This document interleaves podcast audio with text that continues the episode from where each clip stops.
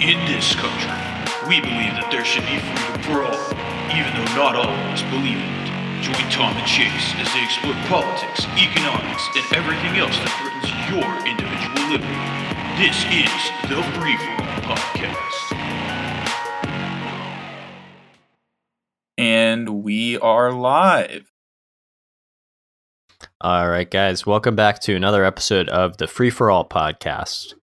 This week, we want to start off with a different topic, uh, which is gaming, and uh, that's something that's that's very important to Chase and I, and I'm I'm sure it is to a lot of the people listening that were part of our generation and grew up gaming. I used to play a lot of original Xbox, Nintendo 64, a lot of Halo, Mario, Call of Duty, uh, you name it and you know it, it was is a really important part of my childhood helped me connect with my friends and be friends with people and create lasting friendships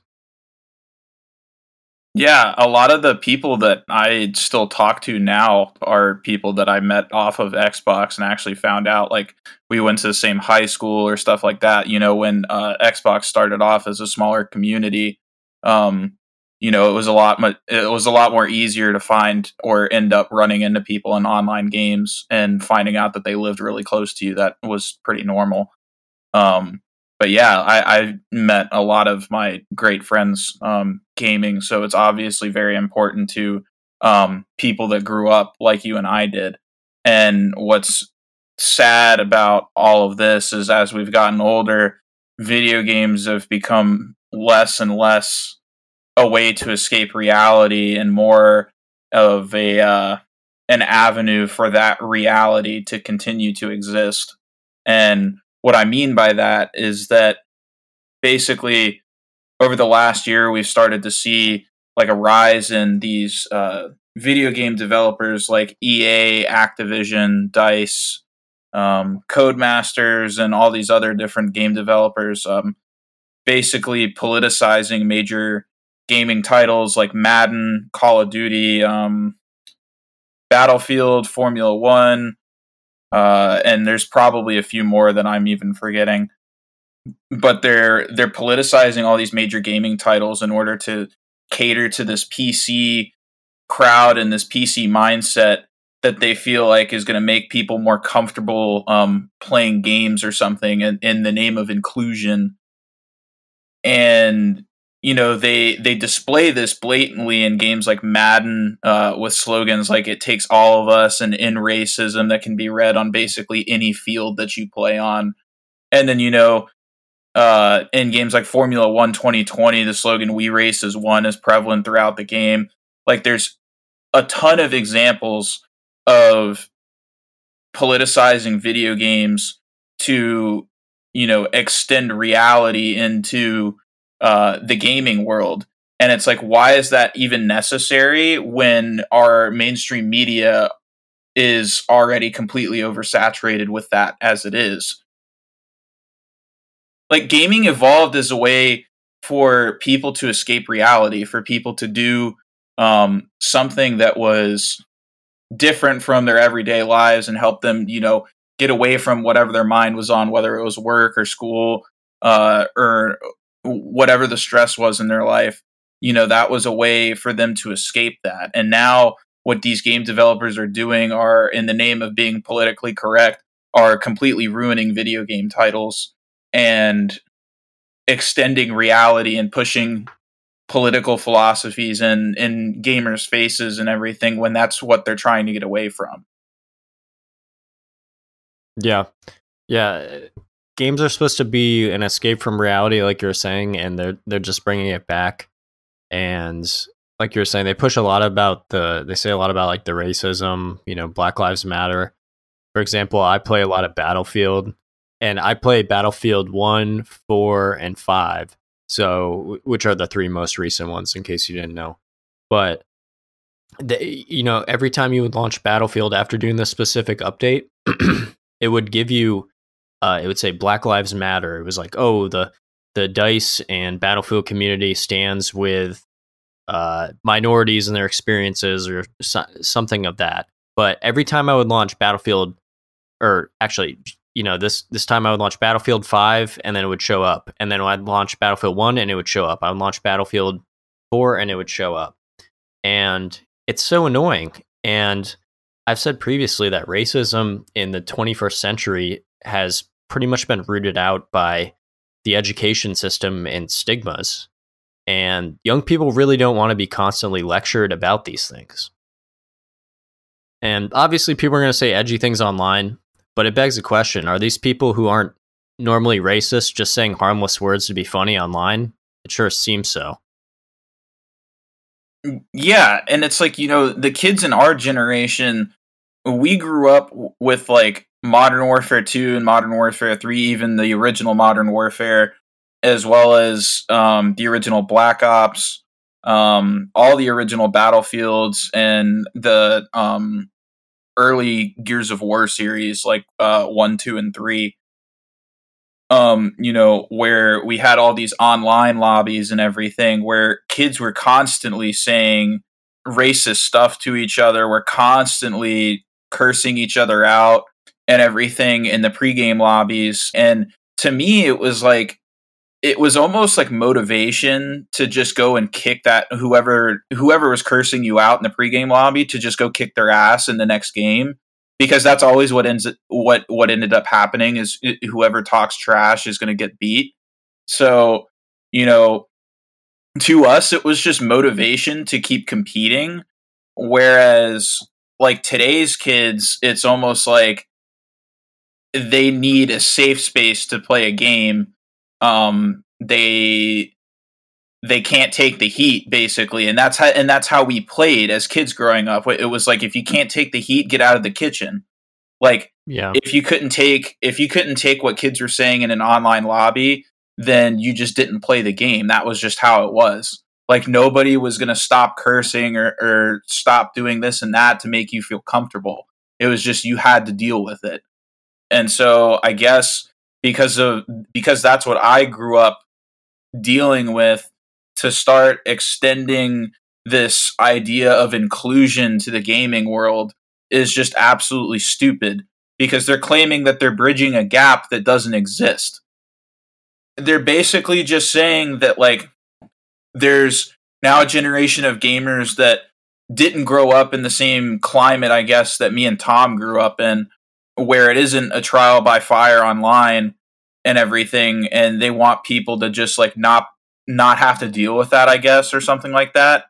And they're ruining gaming titles because of it. Yeah. Just going back to something you were saying you're saying like oh somebody talks trash to you you want to beat them in the next game. That's just kind of that's kind of a parallel to real life. You kind of have to learn to deal with these sort of situations where people are always going to be talking shit to you, people are going to be talking down to you or whatever, and you have to excel and push forward or do something better or learn how to block out those people. It's like when I play Rocket League with you.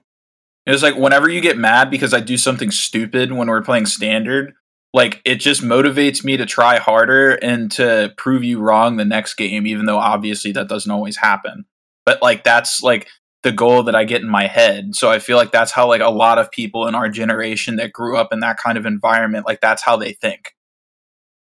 Yeah, now and now there's all these kids that don't want to even hear all these words and don't want to you know, they're, they're saying hate speech, everything's hate speech and uh, censor all these people, especially in video games. Now they're talking about with uh, Sony PlayStation. Locally, we play Xbox, but on PlayStation, that they're going to be uh, recording your party chat or something like that, and there's some sort of algorithm that can tell whenever you're you, whenever you're saying certain words that are hate speech or uh, probably right wing or whatever. It's like IRL censorship, like in real time. Yeah, it, it's very real time censorship and that's that's a really dangerous path path. But yeah kids these days they just want the safe space and they're never going to learn to face the adversity and push forward. They're just going to they're going to hear adversity and hear people talking shit about them and just cry. And unfortunately that's not how nature is.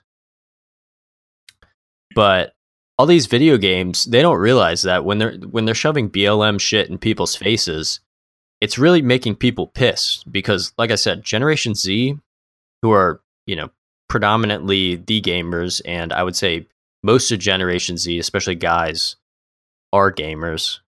We're so far beyond physical actual manifested racism that by putting constant reminders, you're basically insinuating that that person is racist. You're basically saying to the gamers, like, "Hey, Black Lives Matter. Do you remember that? All right." Like, have you ever seen the the SJW like TikTok guys that'll go on there and be like, "If you're white, like you're inherently racist." Like he's basically giving white people a power that they don't possess. He's basically saying that like white people are inherently oppressive, like we're we're uh, inherently superior all of a sudden. But that's basically what they're doing. And yeah, I guess these these game developers are just completely ruining uh, games by marketing them to an audience that doesn't exist. Um, and instead, you know, the people that would buy their games see right through what what they're doing and see their uh, virtue signaling um, to try and join this made up gang of like woke game developers um, and everything and their games are just suffering because of it and absolutely nobody wants to buy anything new thank god xbox came up with this whole backwards compatibility so you can pl- still play like 360 games and stuff like that because that's what a lot of people are doing and they're not buying new new titles or anything like that because they're a complete waste. Yeah. I remember when Battlefield 5 was about to come out and they were doing like some of the teasers and previews and people were really mad that you could play as not only women but black women in Battlefield 5, which is a World War II game, which for any of the armies there, it's just not realistic. You know people have whatever idea about you know what the game should be. You want it to be realistic or you want the character to represent yourself. Uh, but these gamers definitely have somewhat of an argument that the game should be realistic and you shouldn't have all these different races in the game just to kind of tokenize yeah it's it's like these uh racial uh, diversity checks that uh, colleges have to go through now. Like they have to admit certain amounts of each, each races to uh, become a racially diverse college. They want to put people in there that shouldn't be there. You know, the game games like Battlefield that have um, historical background and their campaign modes and stuff like that. You know, like need to be accurate. Otherwise, they're stupid games you know, yeah. nobody wants to nobody wants to play a World War II game that's not accurate. And what's really ironic is that by and, and, and what it first started with with video games with World War II games was removing the swastika, and um, that was the first thing. And Battlefield Five skipped that entirely. But then you know they added the female characters, the black women characters. Not only are you erasing history, just you know factual wise, but you know, for the woke audience that would like to see greater representation in the game, you're kind of skewing people's opinion of history. You're kind of saying that you, are kind of putting the idea into people's heads that may not know too much about World War II or younger kids that, oh, black women did fight in World War II. So for their argument, they're actually weakening it. Uh, the whole, you know, feminist and intersectionality BLM argument. Yeah, it's like I I learned a lot of history just from gaming like growing up, like uh, growing up accustomed to games that were historically accurate. And so you're talking about like kids coming to school or whatever, you get to the uh, you get to your history unit about World War II, and you're like, oh, I already know all of this. Why? Because I play a freaking video game and everything. And it turns out like a lot of the stuff you learn is historically accurate. And so it's like the fact that like they're completely erasing something like that from even existing is just in the name of being politically correct is stupid. And it makes people it makes kids interested in the wars too. It's like, oh, you know, cool shooter game, but for a person like me, it made me really interested and I started watching all the TV shows World War II in color and stuff on the military channel, military history channel, history channel uh, anything I could see that was World War II because I thought it was so cool. Yeah, even my my grandfather was a, a paratrooper in the 101st Airborne, and he participated in the D-Day invasion. And I remember when he used to tell me stories um, that he remembered from back when he fought.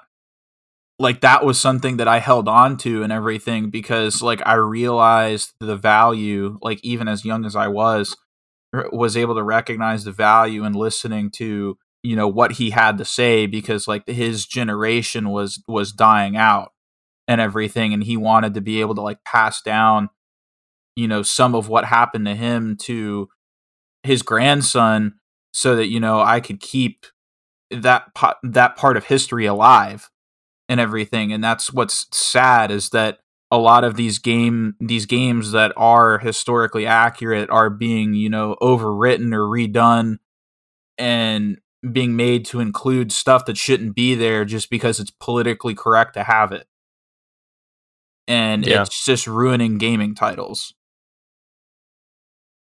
Yeah. And I'm sure some of that some of that even just the gaming uh and I know 101st Airborne was really important historically, but just the gaming, you know, uh if you played some of the Call of Duty games or whatever and you hear grandpa's stories, you're like, "Oh my god, he was a badass." Yeah. Yeah, just like just playing any of like the um the earlier Call of Duty series or anything like that, you know like how important the 101st Airborne was. Um and how important like different these different parts of the military were to these different operations in, you know, wars like World War 1, World War 2, Vietnam you learned how important they were by playing these games that had historically accurate battles and figuring out, you know, whose job was what and and everything and actually kind of being able to relive that battle through playing in a video game. And I think that's what like that's what a lot of people miss is the fact that that was almost a different side to education um for a lot of people that may not have even gotten a decent education or got one but you know didn't learn as much as they probably could uh, or should have you know gaming was another outlet to learn. And so it's it's sad that we're we're just screwing with this other outlet of education and um and ruining games in the name of um being politically correct just because it's uh publicly acceptable to do so now and everything. And it's even more sad for these gaming developers that think they're uh they're making good games but they're not they're making shit titles that just frankly aren't going to sell. And it's sad to see fran you know franchises that we may have grown up playing are soon probably just not going to exist anymore because nobody's going to buy them anymore. Yeah, and just Battlefield, for example, like I was saying, they had all this woke stuff, and they even went back to their old games that came out, you know, five, six years ago, and put, uh, you know, Black Lives Matter on the the front page. But they're they're failing. They're failing as uh, I don't I don't know. You know, EA as a company is doing quite well. They own a lot of titles, especially like EA Sports and stuff, but Dice and Battlefield, they're they're they're terrible. Like they don't meet their uh their quote or like their original release dates for the games. Like they released the Battlefield 5 came out a month late and it was full of bugs, full of crap. And it's sort of like cyberpunk now it's not exactly and it's not it's not good. The quality's just going down and these companies see themselves as some sort of PR firm or whatever to lecture us about about these things and just like another another CNN or whatever and eventually it's just going to die out it's going to have to die out nobody's going to want to nobody's going to want to hear it after a while after all the after all the inequities are solved or whatever people just get pissed off and realize it's all bullshit it's just going to die out nobody's going to want to listen to the woke bullshit anymore Yeah. So we wanted to do a little bit of a uh, a different starting topic, uh, you know, with gaming. But um, we also did have some interesting stuff that happened this last week. Some of it just as late as last night. I saw Time Magazine posted this article online that basically claimed that a cabal of elites in politics, Hollywood, mainstream media, and other big companies basically plotted to steal the election and rig it in Biden's favor by way of controlling social media posts, censoring opposition, and basically just er, moving the goalposts to allow Biden's campaign to win the election you know that's time magazine. Where you're talking about the same people that back in december were uh, saying biden and harris were going to be um, the time magazine people of the year. The same uh, magazine that just put them on the cover are the same people coming out saying that they rigged the election. And twitter was very quick to uh, censor that article and say everything in the article was false and that it was like satirical or something like that. They took down any tweet that was associated with it or uh, you know somebody tweeted and was like wow i can't believe this or something like that. It immediately got censored because it's like oh don't believe this guy. It's not true um, even though time magazine are the ones that posted it. Yeah it sounds like gatekeeping and how a lot of conspiracy theories get proven right eventually is when the conspirators conspirators have to let out, you know, let themselves be known because they know it's inevitable. People are finding them out. You know, everybody's onto this idea that the elections are rigged. So uh, now, I mean, I'm not even surprised that there's starting to be reports from the liberal media. They're just trying to slip it past people. You know, the liberal media who said the election was the most secure ever a few weeks ago. They were saying, "Oh my God, this is Trump's crazy. Like this isn't rigged at all.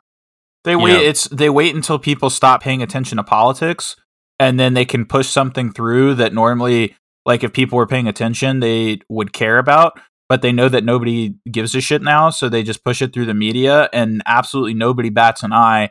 And then they'll say like, "Oh yeah, we reported on that," and everything, and you see some like two vague news reports from however long ago they basically just do it because they know there's a window of opportunity for them to catch people not paying attention and then they think they're scot free basically even though absolutely nobody heard what was said. Yeah. And you know they were calling people crazy right wingers for saying all this stuff about the uh, election being stolen and now they're just trying to slip past the admission of truth and you know say oh uh you know they say everything's in the name of democracy or whatever but it's really undemocratic to you know i already believe this that politics and voting is all kind of a scam i mean people people think that uh these elections are legit when it's always like 50.5 to 49.5%. You you really think every election's that close? It's kind of kind of seems pretty crazy. I don't think their polling's that good, especially after what we learned in the 2016 election with the polling. It's funny now that, like you said, that they want to admit it, that they think the waters are that calm right now, but I think this is going to really rile people up. I hope so. I hope people start paying attention to stuff like that because it was like that article got posted and everybody scrolled past it. It was like nobody nobody cared about that and then the people that did care about it, Twitter was very quick to censor all of their tweets and delete their accounts and stuff like that. It happened to several people that like I follow uh, had their tweets about it completely deleted from Twitter. The ones that are still up, you can't even interact with them. You can't retweet them. You can't like them. Uh, you can't even view the comments. Just another big tech censorship example. Yeah, I guess we had uh, some other weird stuff happen this week. I don't know if anybody saw what was going on with who was it? Tom AOC, right? Yeah, AOC claimed she was scared of being a- attacked at the Capitol. Uh, this was back on what was it, January sixth? Yeah, and she was scared of. She said she was scared of being attacked at the Capitol by the quote unquote insurrectionists. Yet she wasn't even at the Capitol at that time. Yeah, not in that building.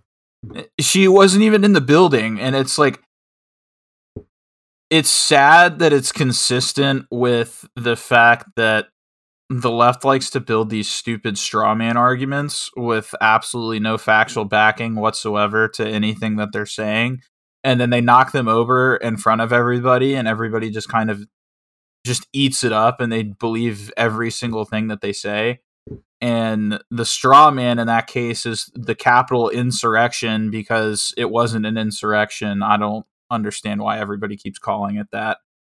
And then basically using it to silence and jail their opposition because many of them were claiming that their lives were in danger and they weren't even in the building to begin with which is what's sad. Yeah and i was hearing somebody say on a podcast earlier today they were saying trump was inciting violence uh, but there are landmark court cases supposedly that have set the precedent that to incite violence you have to have like a specific call to action with uh you know steps and you have to be very specific about it. And all trump said was you know we're going to go up to january you know we're going to go to the capitol on january 6th and uh rile them up or give them hell or whatever. And you know nobody was really armed I know some people died. I guess a handful of people died. Not even. I saw another story about the cop that was killed th- with the fire extinguisher. Like that wasn't even a thing, or that story was exaggerated to some extent. So I, I mean, I'm starting to see a lot of stuff that wasn't true at all. But that's not a coup. Like they keep trying to say this is an insurrection, which is kind of like akin to saying like a like like a mutiny, almost like a, almost like a hard coup, uh, hard coup, as opposed to a soft coup. But just trying to, yeah, like a mutiny, trying to trying to take over. Nobody was armed. It's just such a joke. And I said previously on a previous podcast that you know you're, you're flirting with insurrection or whatever. That's what they're saying, or you, you're trying to take back politics or whatever these people are getting arrested now. What did they think was going to happen? They're they're storming a Capitol building, and likewise on the other on the other side of the coin, these Democrats are saying it's insurrection, but nobody was armed, and nobody was really attacked and nothing was really ransacked or destroyed and none of the congress people were yeah they think danger. because of they think because people kicked their feet up at nancy pelosi's desk that uh, there was a threat to their lives or something like that like uh, it, with as plastered as goat guy was in the media and everybody freaking out over how he was somehow a white supremacist or something like the fact that he got as much attention as he did and he didn't have a gun or anything like that. Like if there was going to be an insurrection, they weren't going to have Goat Guy leading the insurrection.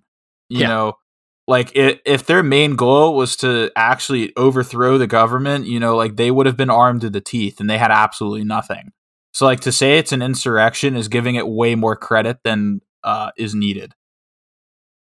Yeah, and I'm not making a threat by any means, but there are people that are armed to the teeth in this country that when the time comes, will I mean, if tyranny gets that bad, will fight back. But those definitely, and a lot of the MAGA crowd definitely are not those people. Um. So, but but going back to AOC, yeah. So she was talking about these insurrectionists. She wasn't even at the Capitol at the time when everything was going down on January sixth. She was in her office in this different building, hundreds of yards away. Uh, there were police there to protect everybody. And Congresswoman Nancy Mace, who said she was in her office two doors down at the time, said there was nobody storming that building, said that they were completely safe.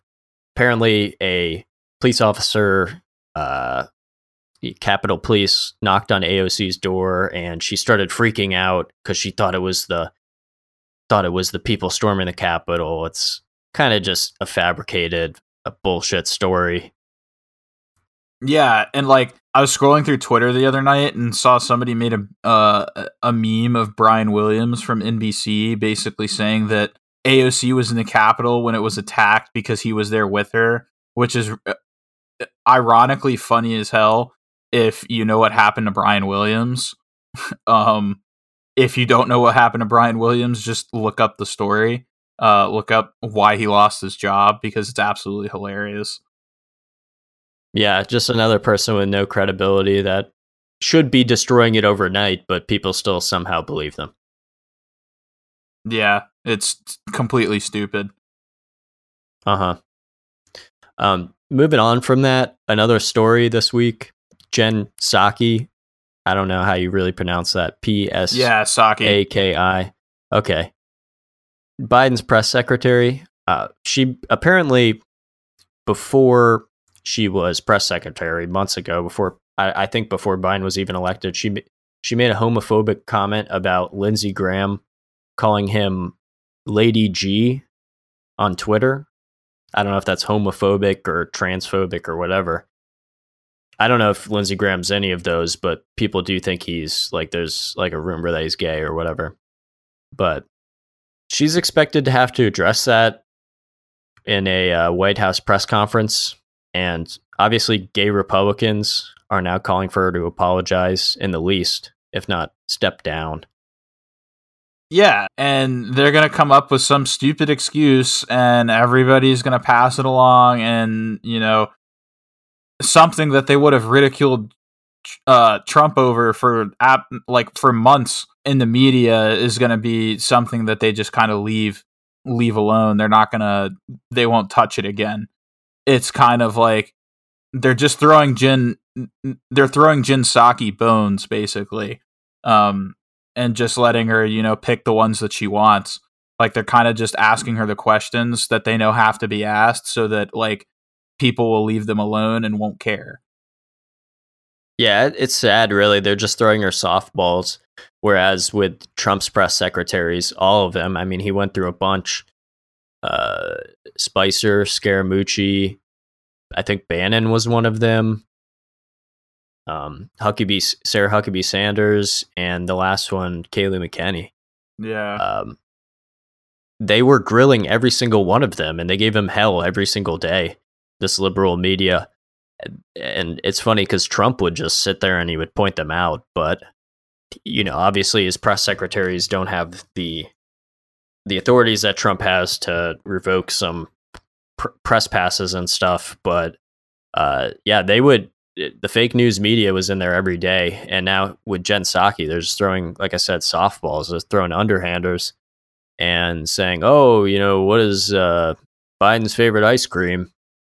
instead of anything productive, and it's just making politics boring again, and people are going to not want to pay attention.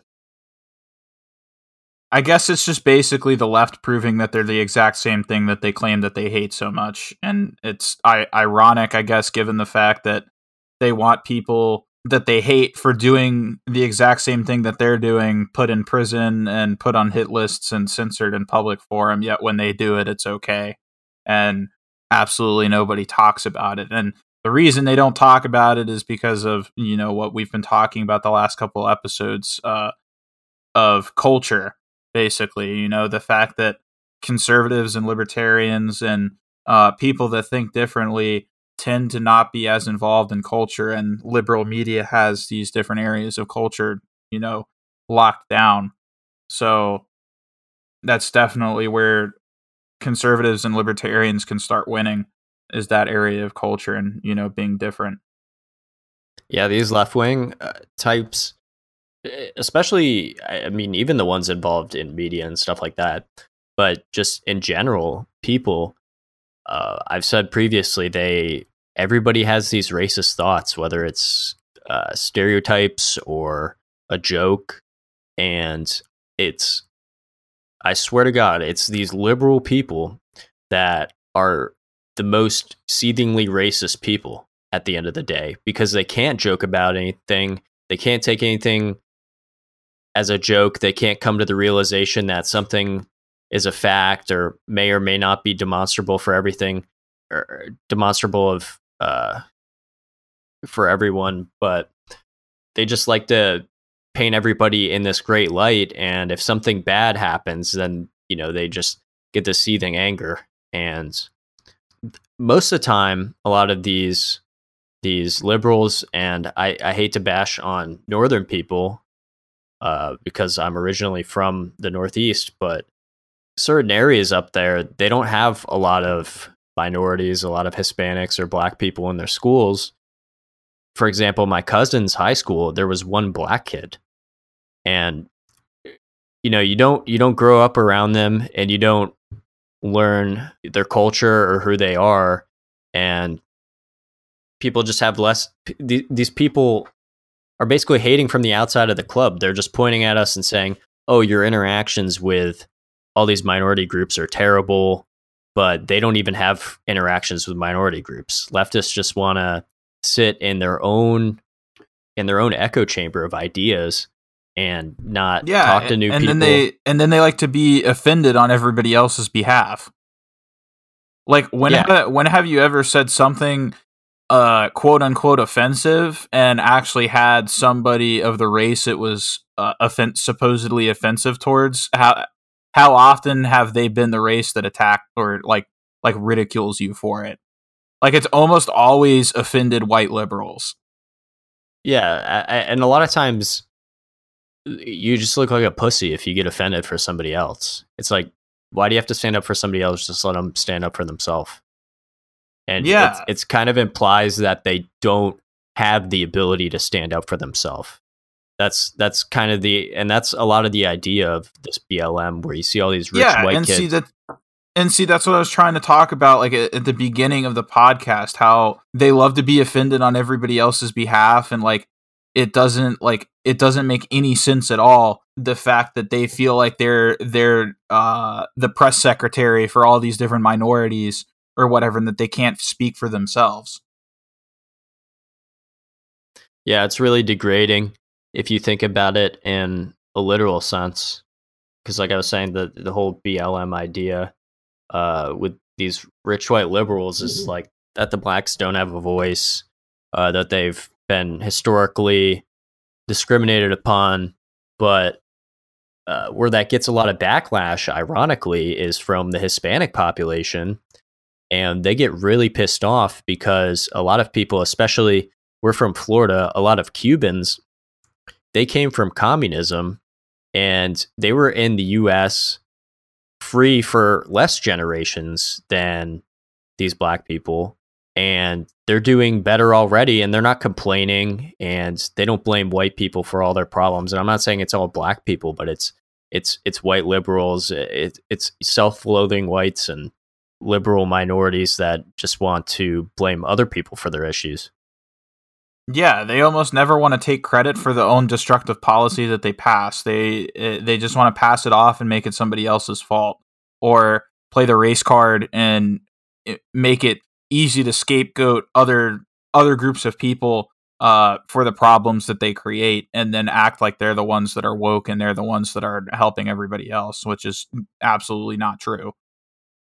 Yeah, and that third person perspective from Cubans is just it's it's very telling because they're just sitting there and they're like, "What the hell is your excuse?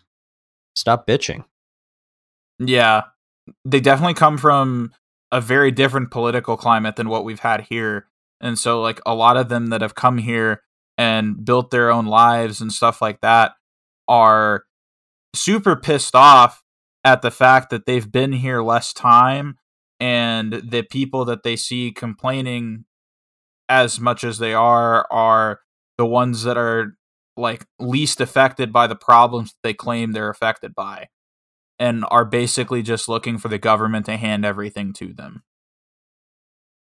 And on the same accord, it gets white people trapped into this feeling of guilt. I they they really push it through the university system. This feeling of white guilt, and obviously the powers that be, financial and big big corporations and government, they want to really push these uh, these these agendas to not only divide people to divide and conquer, but to also push to bring in these socialist policies to make everything one size fits all for everybody. You know, black people are the same as whites, and there's no ifs, ands, or buts to it. You know, men are the same as women.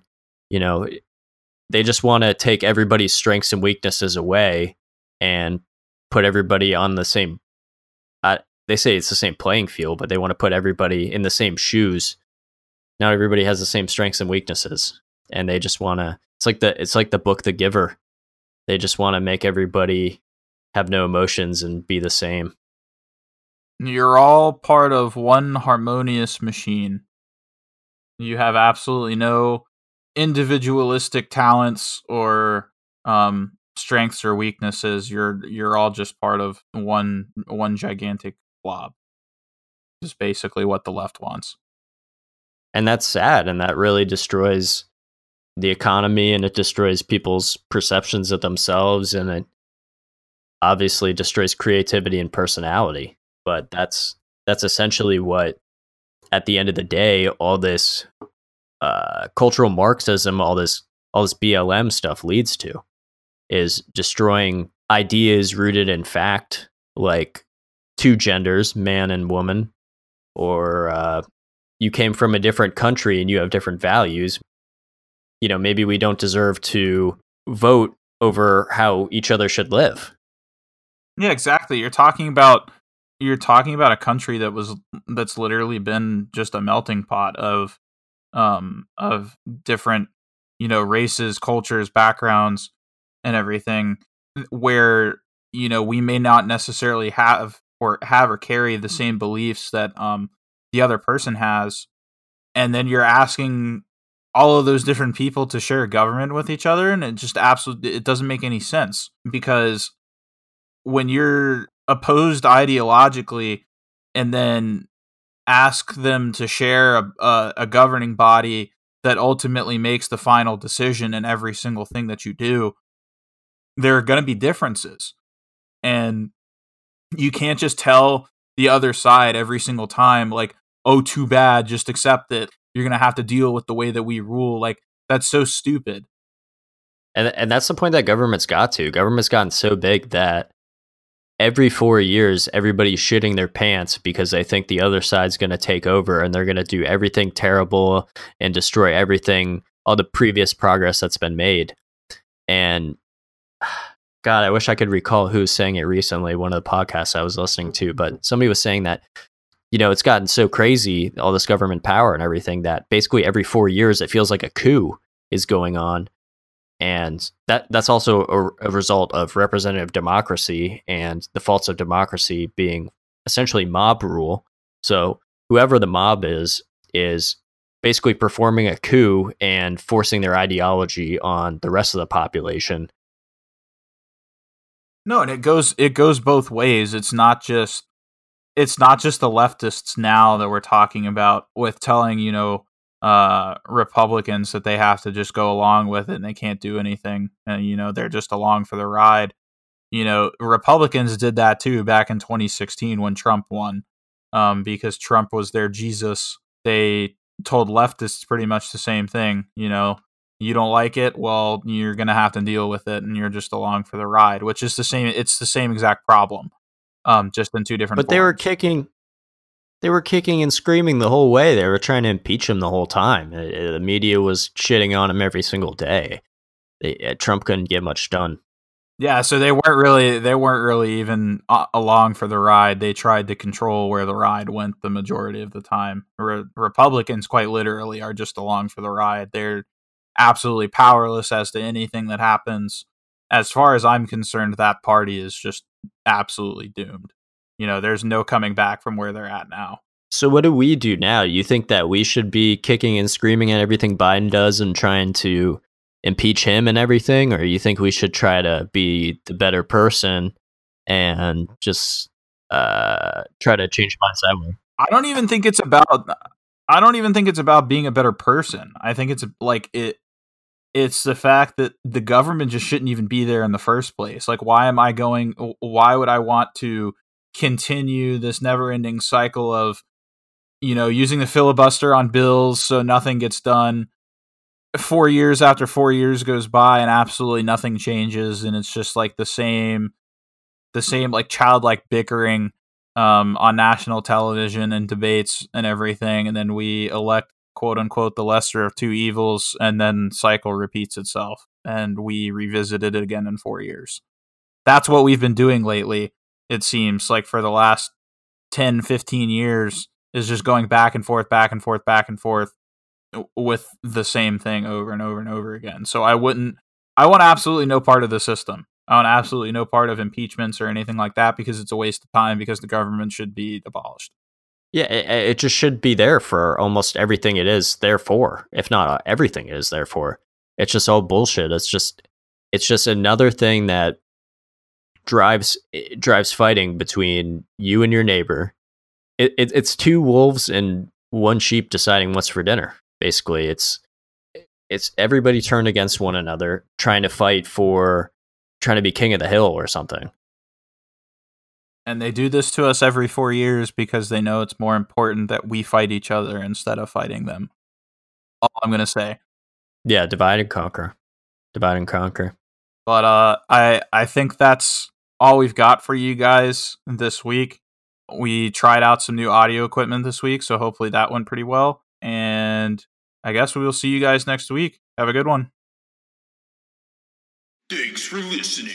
We hope you enjoyed this episode of the Free for All podcast. You can find us on YouTube, Spotify, and Google Podcasts. Make sure to follow and subscribe to the show to keep up to date with all of the latest content. Peace.